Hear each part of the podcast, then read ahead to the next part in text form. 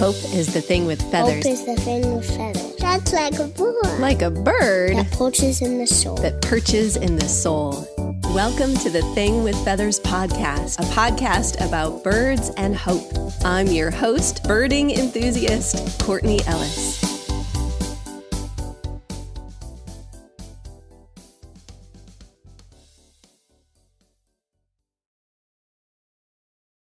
Welcome back to the Thing with Feathers podcast. I'm Courtney Ellis, and I am so excited to introduce our guest to you today. Jason Myers is an Episcopal priest who helps lead an arts nonprofit that explores the relationship between ecology and theology. He is a birder. He is the author of the new poetry collection, Maker of Heaven and. And I love that it ends on the and. Welcome, Jason. Thank you, Courtney. So good to be with you. It's wonderful to have you today. Tell me first about your birding practices. How did you get into birding? What does your birding life look like?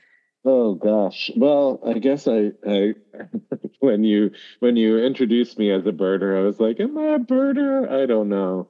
Um, I I love birds and I love spending time outdoors and and both in my neighborhood, which is very urban, and uh, I live within eyesight of the skyline of downtown Houston. Um, and uh, we also spend a lot of time in state parks, but uh, I don't feel in any way like a an expert birder. Um, I am very poor at identifying birds by sight or sound, but I do. I love encountering them and um, feel that there's something marvelous and mysterious uh, in their lives. And I, you know i love that they're just part of god's creation. And um, so um, you know whether it's just hearing them when i'm out for a, a routine walk and and enjoying their music or um, kind of being in more of a wilderness space. And um, and and trying trying to identify or or seeing more unusual birds and and and wondering what they're up to and um, yeah. I love so you you are one of the from what I understand one of the founders and and leaders of eco theology and the tagline for eco theology is celebrate wonder. So I love that you connect yeah. your birding practice to the practice of wonder. Tell me about yeah. eco theology and the work that it does. So we're Eco Theo Collective is uh, the name of the overall organization, and it. Uh, I'm not one of the founders. It was started by some friends at Princeton Theological Seminary in 2013, uh, who were um, interested in creating a platform for questions around the relationship between ecology and theology. And one of them was a writer, and one of them was more of a, a biologist, uh, ecologist, and and so they kind of brought that sort of scientific and artistic inquiry to to what they were interested in in opening up space for and so it launched as a web platform and it was initially just called EcoTheo Review. And EcoTheo Review continues. Um, so we do, uh, um, we have uh, our website, ecotheo.org, where you can find um, kind of online only content. And then um, we publish a quarterly print magazine.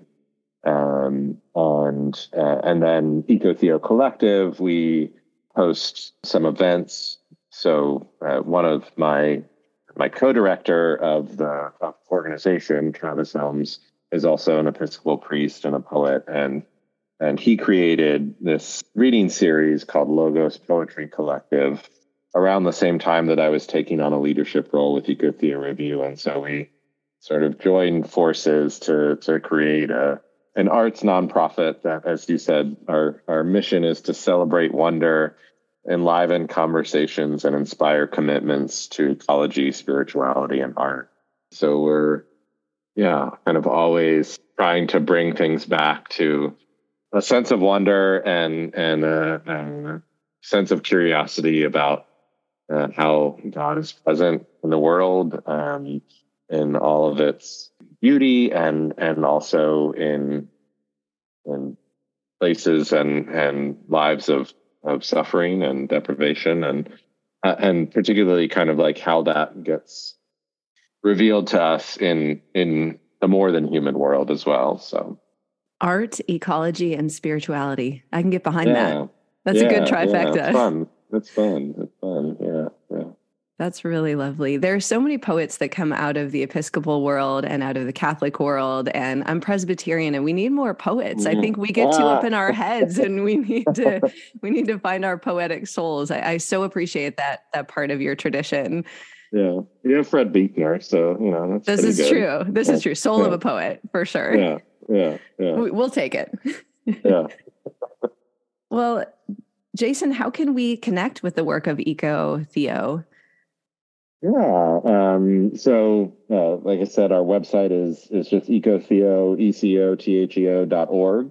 Um, and there you can find um, how to find us uh, with the events that we have coming up. But yeah, so um, the, on the website you can find kind of the events that we have coming up. So we do an annual thing called the Wonder Festival. Um, that's several days of poetry readings and kind of contemplative practices and nature walks and workshops. Um, and so this year it'll be in Jackson Hole, Wyoming, um, where where we launched it two years ago, and then we were in uh, Austin, Texas this past year.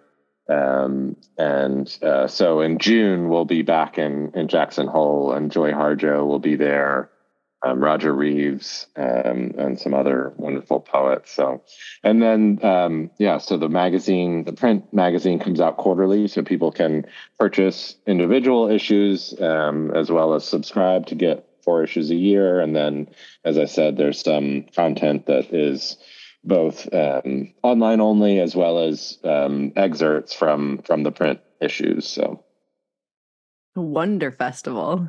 Yeah, yeah, it'll be fun. That sounds like a blast. And what a beautiful spot to have it. You will see lots of magpies. Magpies everywhere in Jackson Hole.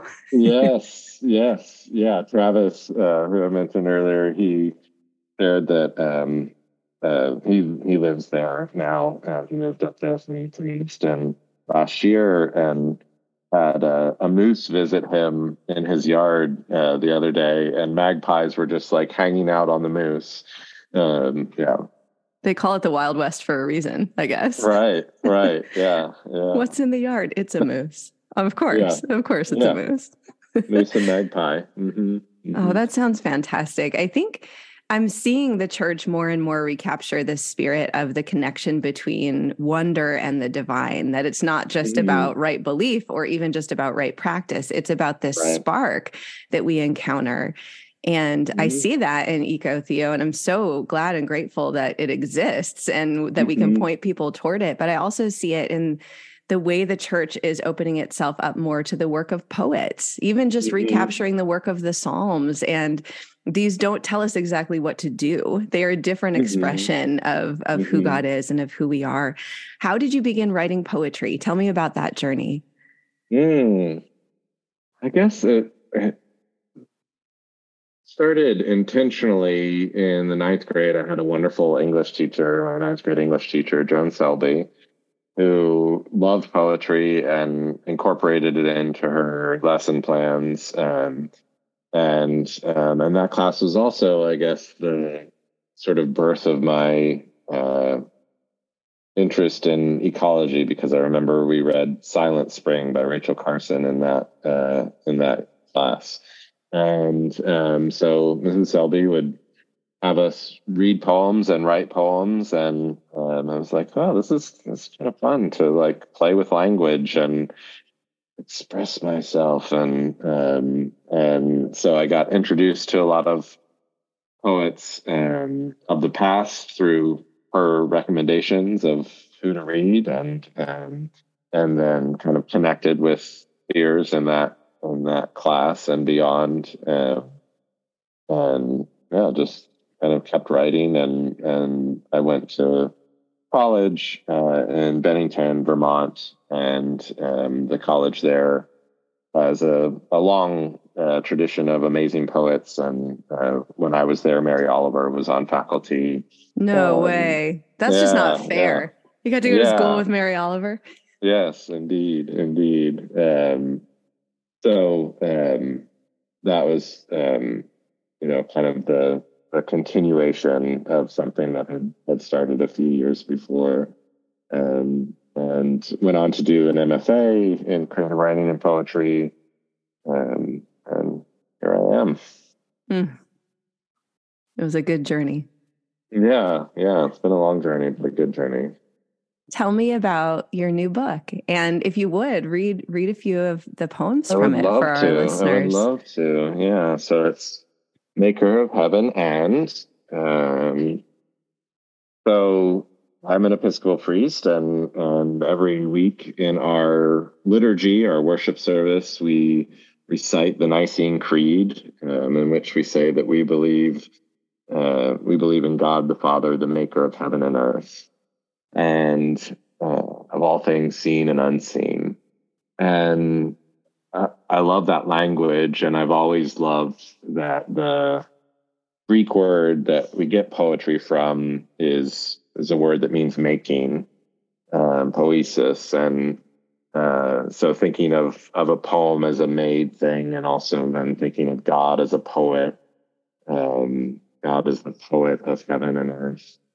And several years ago, I became aware of and and obsessed with the ancient Hebrew practice of midrash, mm. uh, which is this way of um, reading in and and through and behind texts um, uh, the, behind the works of of scripture um, uh, to kind of imagine you know what what was happening before or after or during you know the the narrative that is canonical um, so um, right now i'm i'm reading a book by one of my favorite contemporary writers on midrash is um, uh, uh, Aviva Gottlieb Zornberg, and I'm reading a book of hers called The Murmuring Deep.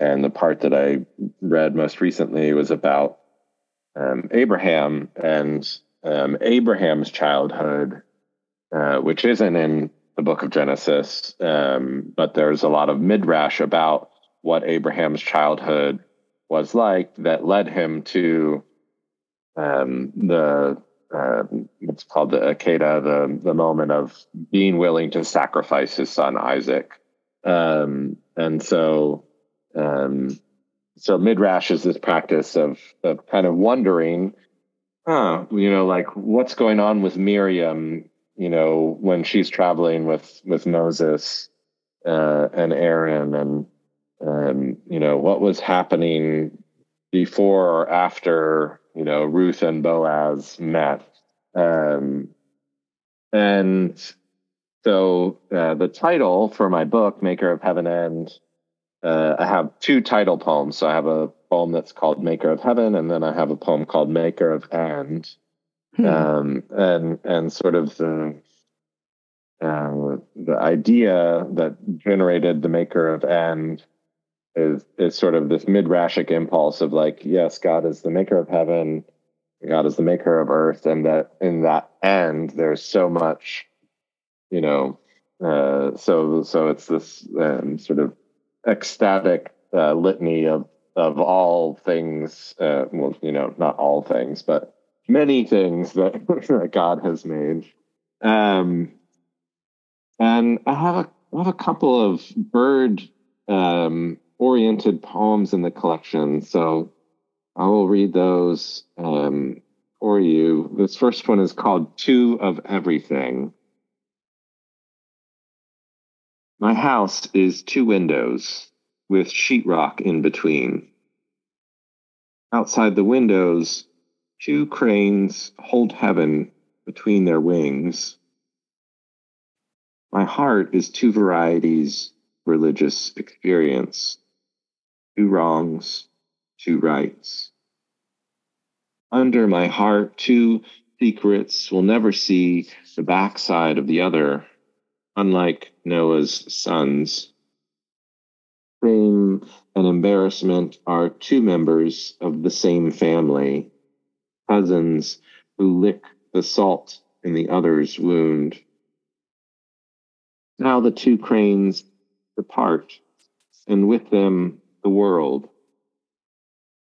Two days until my father is drunk again. You can save creation, but if you can't hold your liquor, that too will be remembered. It takes two to linger, two to delve, two to say what isn't there. The cranes might be one. Two hands cast a single shadow on the wall that separates the windows. My body is two, the one that makes an S next to my beloved, and the one that wanders the aisles of Walmart muttering, What was it? What was it? To everything that responds, Made in China. My head dwells in two worlds the imaginary and the one others tell me to believe. I carry two Bibles, one bound, one being. When you sing, Augustine is said to have said, you pray twice. My prayers weigh half the span of the cranes' lives. Their feathers fracture water into the arc of evening. Pleasure is the half sister of longing. Two deaths play two songs on my jukebox. The peach tree where the cranes dance goes by two names what we call her and what she wants to be called. The cranes, quiet. Their quiet doubles the way a heart, broken in two, is also called love. Hmm.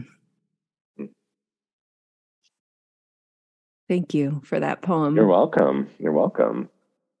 I love your exploration of the idea of, of midrash. I had not heard mm. of that before my my college years. I went to Wheaton College and oh yeah, um, you know, evangelical, fairly conservative school, and I had this wonderful creative writing professor who is a poet. His name is David Wright. He has beautiful poetry collections out there, oh, yeah. but he he yeah asked us to do this exercise and so many of us in the class were like this is heresy this is not okay like we cannot add to the text we cannot change the text and he said no no no i want i want to open up your imagination so you can see the text with new eyes what happened before right. what happened a- after we're not going to print this in the bible it's a creative right, right. writing exercise and it unlocked so much for me. What was Miriam thinking? What was Abraham's mm-hmm. childhood like? Because when mm-hmm. we're able to approach the Bible with wonder and not just this mm-hmm. clinical mm-hmm.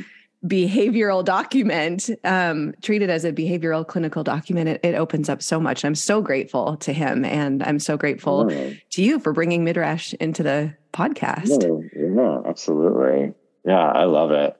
Well, and, you know, uh, as someone who grew up not reading the Bible very much, um, kind of came to uh, more devoted reading uh, in my young adulthood.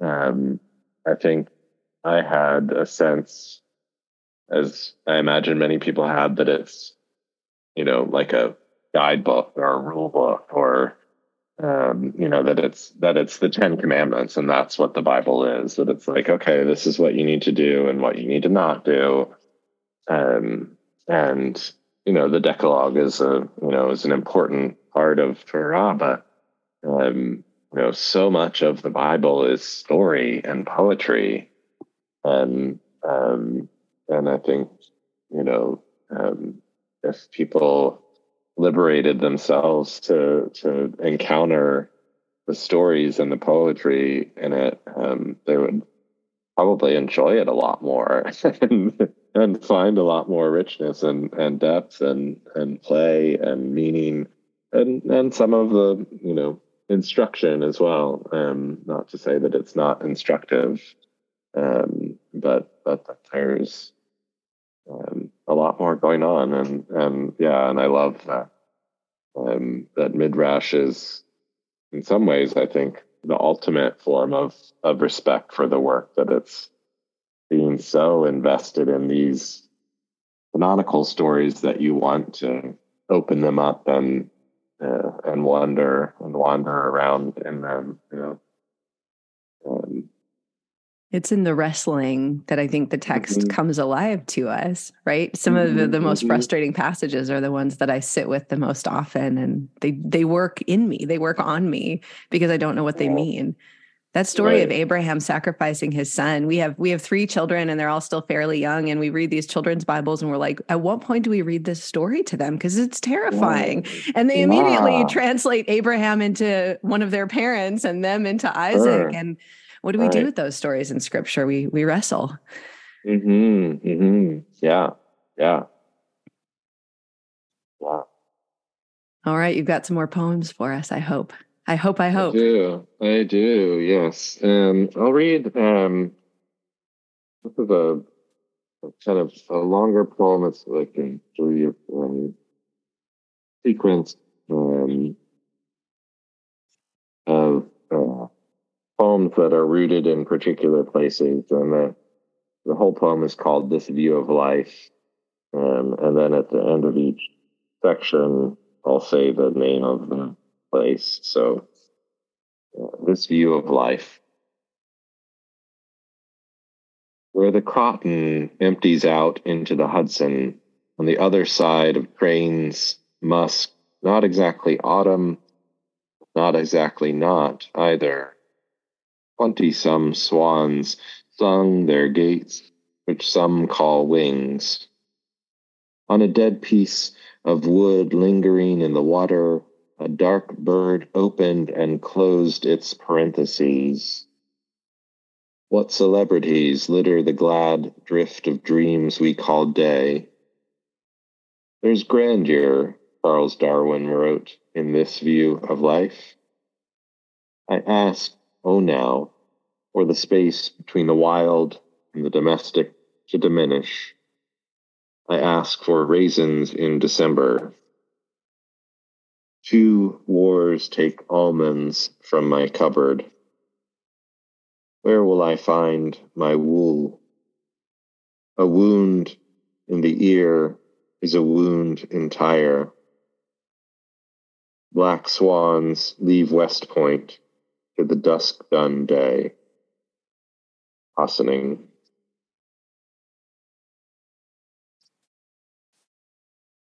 Absolutely free and wild, Thoreau said, meaning the world without human technologies, meaning concert of warbler and wolf, and the fox sings sly, sings slow, sings so long. When no voice laves the Potomac, water slow mo, till I dissipated, my mind deeps and creeps crawls clear. 10 minutes and I can't see Snyder's Landing.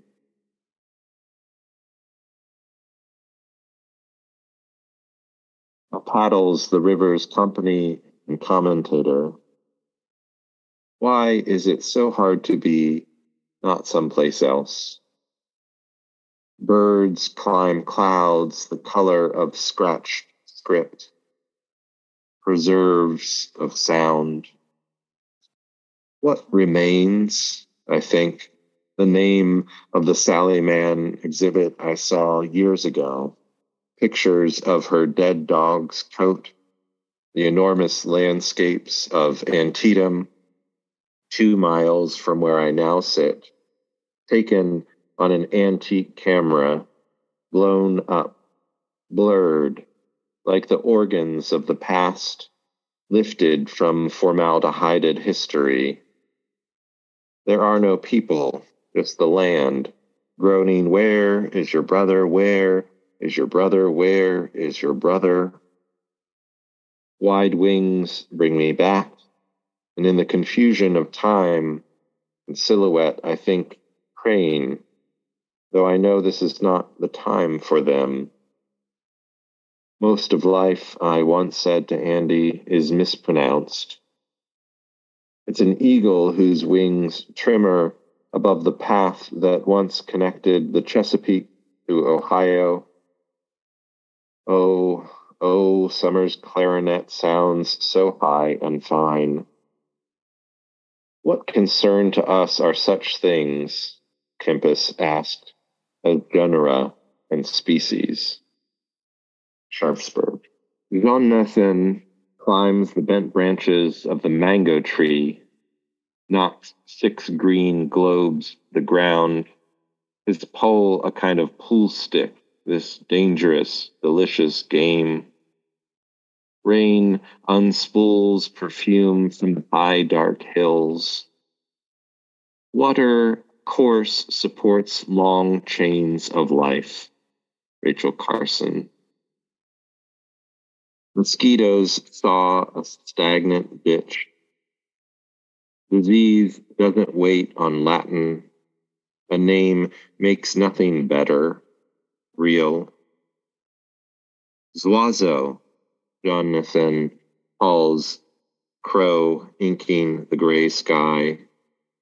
I ask how to say, I love what I smell. Jolie there. We tear early pages from the atlas to start a fire.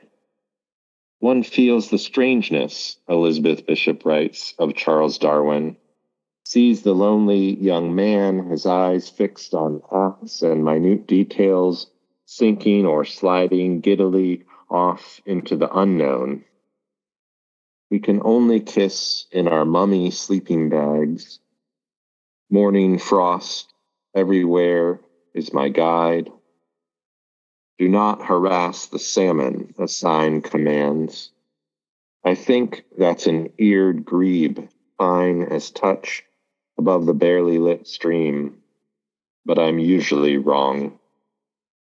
Salmon River. Mm. That line of most of most of life is mispronounced. Mm-hmm, mm-hmm. That one's gonna sit with me. Yeah, yeah. mm, beautiful poem. What what is your inspiration when it comes to poems? Or is that not the right question? Mm. Is everything your inspiration? Is that that the life of a poet? You walk through Walmart and you're like, oh, I have an idea. Walmart showed up in your last poem. Mm-hmm. Mm-hmm. Um no, I don't know. I mean, yeah, it's kind of mysterious, and I haven't been writing poems much lately. And I think that you know, I think um, I go through seasons of um, of, of feeling a lot of openness and and ability to to make poems, uh, and then seasons where they're just kind of either isn't the time or um, or or I'm you know the times that I am writing, I'm working on different sorts of things. So um, you know, for me, I think poetry often begins with a sound. Um, hmm. You know, there's either a, a line that somehow gets stuck in my brain, and I want to tease it out and see, you know, where it might go. Um, sometimes it's an image, you know. The uh, so uh, the the first poem that I read, "Two of Everything." Uh, we used to live in this house in Bastrop, Texas, that had um, these sort of two um, large rectangular windows. Um, so the um, the kind of kitchen and living area of the house had cathedral ceilings, um, and and so these windows were like way up above uh, eye level, um, and it kind of naturally sent your gaze upward.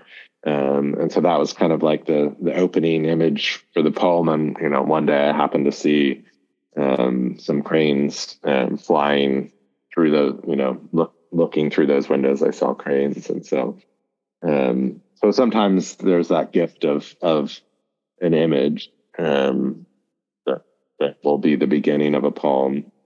Um, and then sometimes it's a it's a feeling. It's like oh i'm i'm grieving something or i'm in love or i'm you know oh this amazing thing just happened. Um, um, and so, um, yeah, there there are lots of um, different ways of for me um, of of getting into a poem. Um, but but often it's sound that that kind of begins the journey, um, and then I'll sort of um, figure out how to how to make a poem out of out of that line that gets stuck in my head.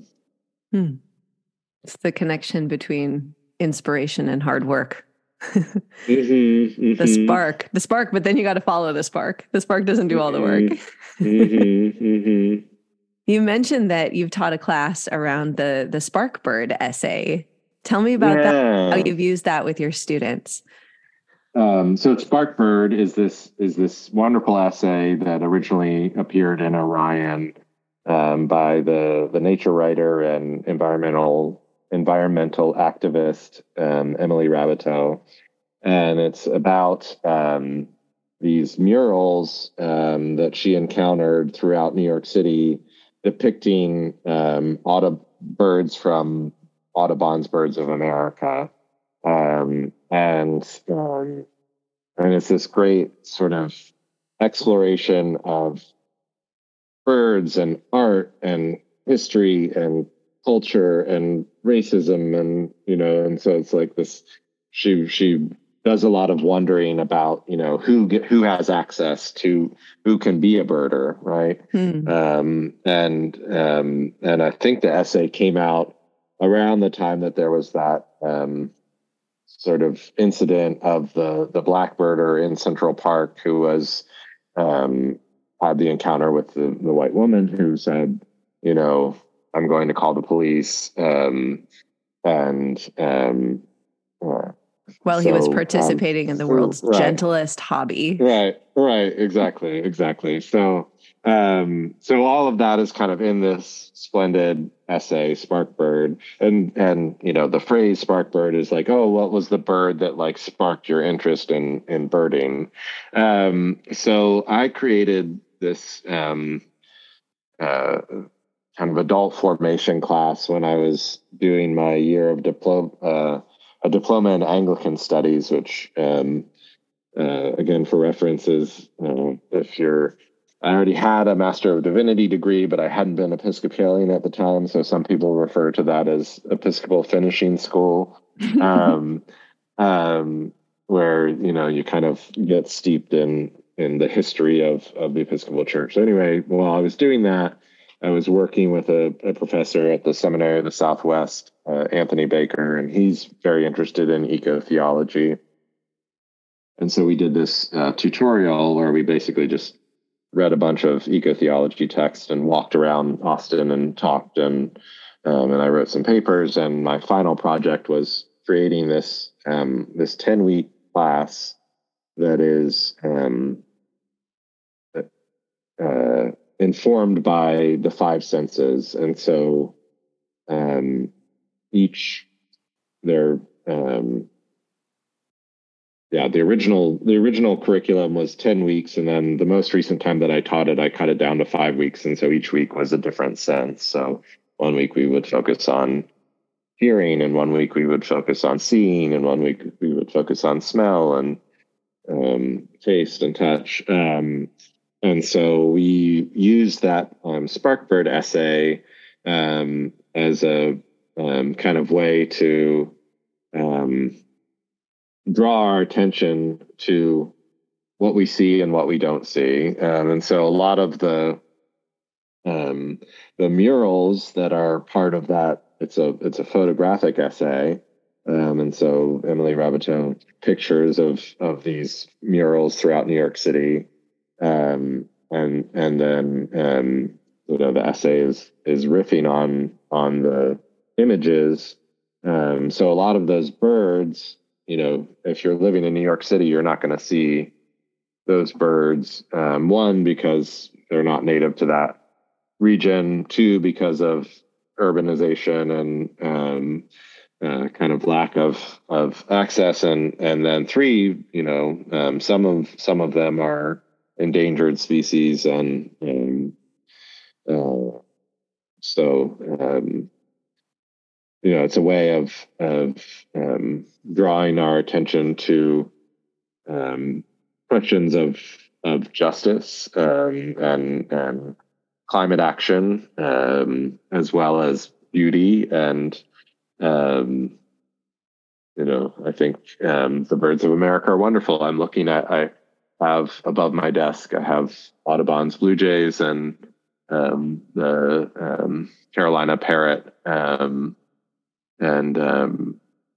so you know, I love Audubon, and he's also a very complicated figure, as a lot of um, people are. Um, um, and um, so, anyway, I think I think that essay is this great opportunity to um, to think about um, about birds and about um, who gets to see birds and who gets to appreciate beauty, who has access to beauty, um, and and um, is beauty a human right, a um, you know um, something that we can live without, which I don't think that it is, and I think mm. that God wants us to be surrounded by beauty, which is why you know the world is beautiful. Um, I often think about you know Mary Oliver in one of her interviews said, you know, the world didn't have to be beautiful to be intelligible. Um, that God could have created, um, you know, a world that was functional without it being beautiful. Um, but the fact that birds are beautiful and you know trees are beautiful and flowers smell wonderful and um, you know like don't know what does that mean? mm. Yeah. I, I love that. I think that question of is beauty a human right and who does have access to it and who has access to natural spaces and because mm-hmm. that's so so much of where beauty comes from are these natural spaces god could have created the whole world to look like east germany in 1960 mm-hmm. but it didn't mm-hmm. it's not just mm-hmm. concrete no offense to east germany um, mm-hmm. Mm-hmm. So you mentioned that one of the places that you've been finding hope lately is in thinking about the past Mm-hmm, Tell me about mm-hmm. that. Unpack that mm-hmm. for mm. me. Because hope is about the future. One day I'll fly away. I'll leave this, I'll mm. shuffle off this mortal coil and things will be better and my knee won't hurt anymore. And right, that's our hope. Right.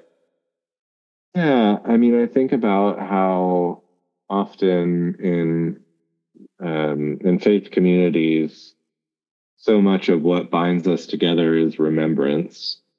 Um, and then you know particularly in christian um, community the the thing that that binds us together is is communion the lord's supper whatever whatever you might call it the eucharist um, and um, you know so you know yesterday i was celebrating the great thanksgiving um, and and um, uh, you know every time that that we do that um, we we remember that Jesus said, you know, whenever you do this, do this in remembrance of me.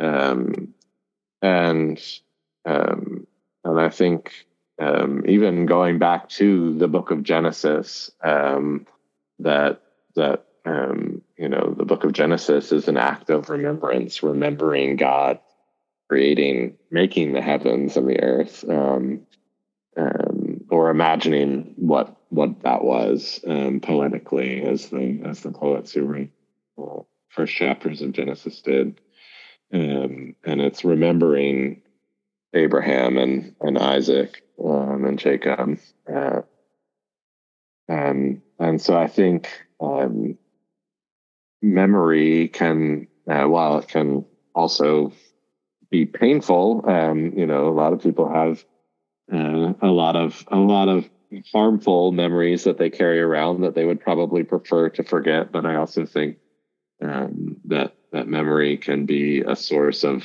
of hope, of consolation.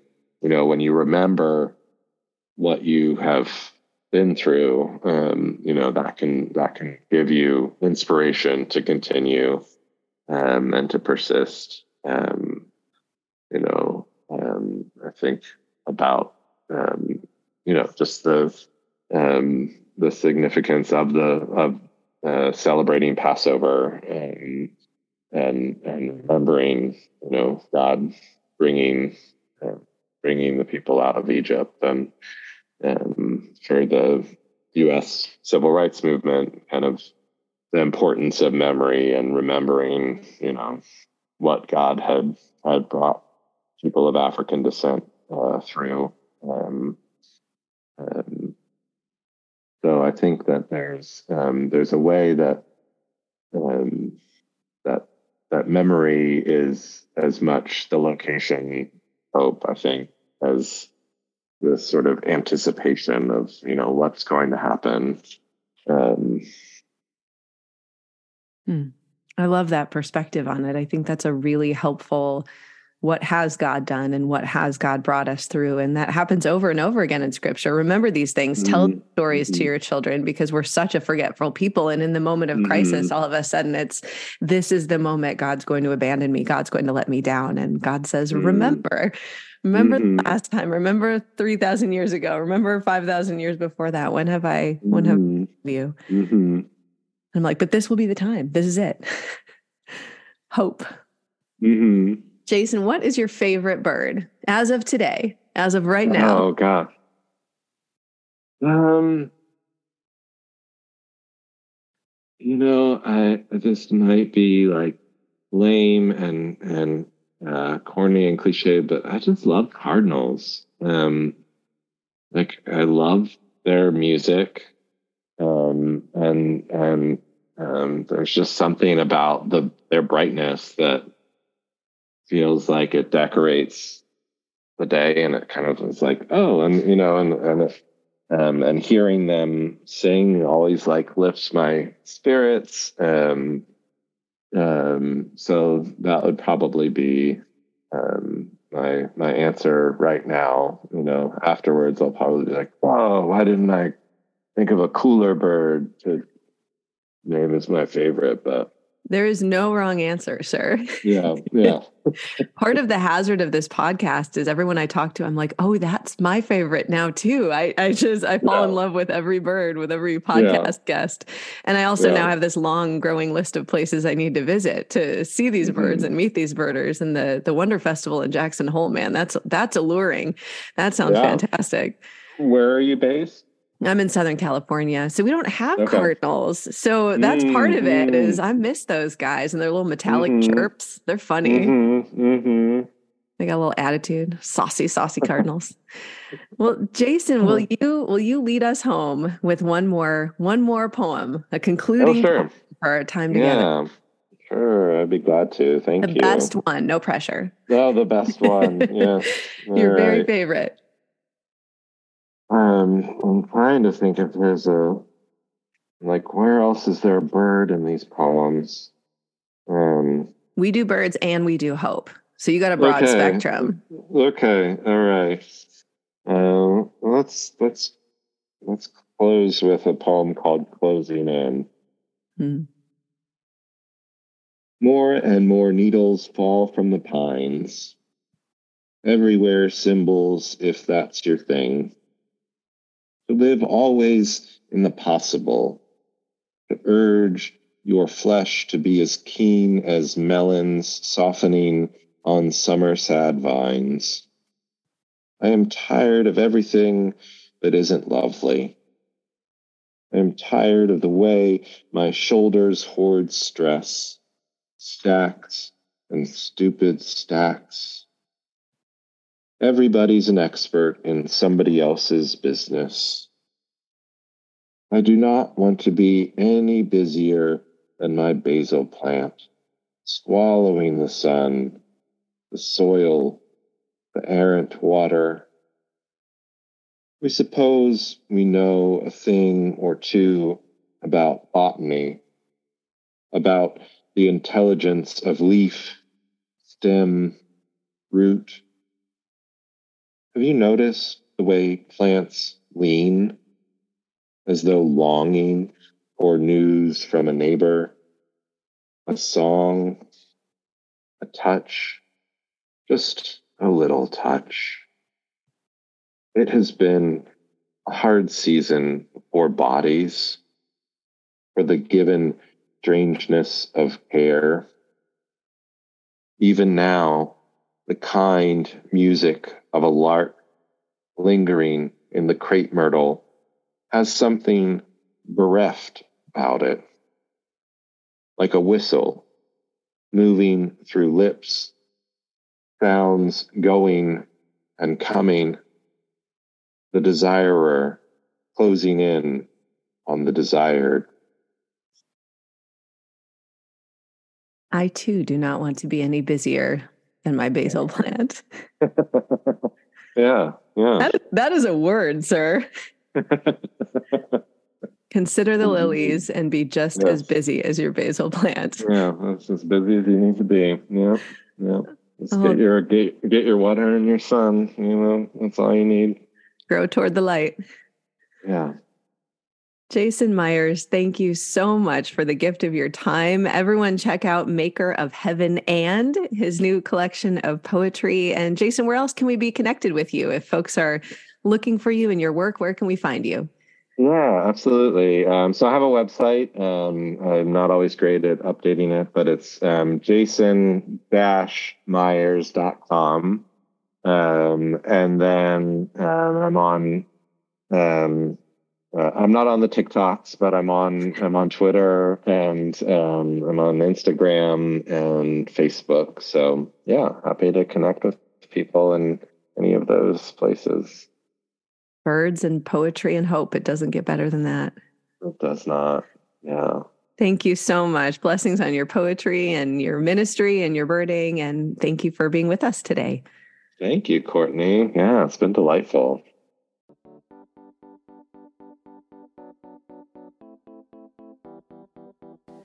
The Thing with Feathers is produced by me, Courtney Ellis. Many thanks to Del Belcher for the music to Todd Peterson for the name inspiration, and to Emily Dickinson for the beautiful poem and for being in the public domain. Until next time, my friends, keep looking up.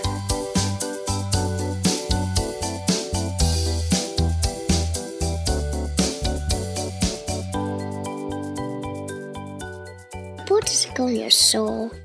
Yes, it does.